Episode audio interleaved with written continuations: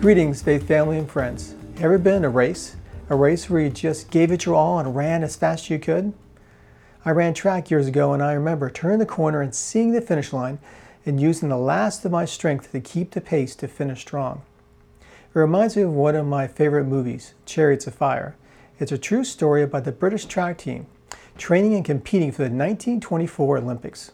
One of the runners was a man named Eric Liddell, a dedicated Christian whose parents were missionaries to China. He loved to run, and he is quoted for saying, God made me fast, and when I run, I feel his pleasure. The Apostle Paul uses the imagery of running a race when he talks about the Christian journey through life. So it's no surprise that after he talks about the great people of faith in Hebrews 11, then Hebrews 12, verse 1, he says, Therefore, since we are surrounded by such a great crowd of witnesses to the, to the life of faith, let us strip off every weight that slows us down, especially the sin that so easily trips us up. And let us run with endurance the race God has set before us.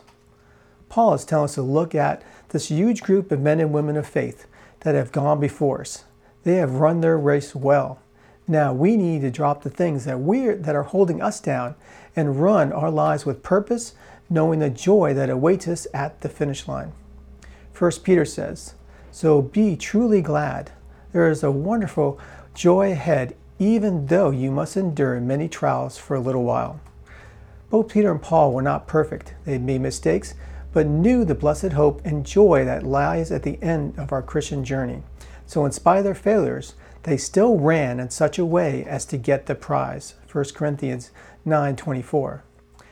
Like the people of faith who went before him, Eric Liddell ran his life with faith and dedication to what God had called him to do. After his victory at the Olympics, he became a missionary and went back to China in 1925. He didn't care about Olympic stardom or fame. He wanted to do God's will. And though his life from that point on was far from easy, he was quoted as saying, In the dust of defeat, as well as in the laurels of victory, there is a glory to be found, if one has done his best. So let's take a page from Eric Liddell's life and run in such a way that makes God smile and say, Well done, my good and faithful servant. Keep the faith.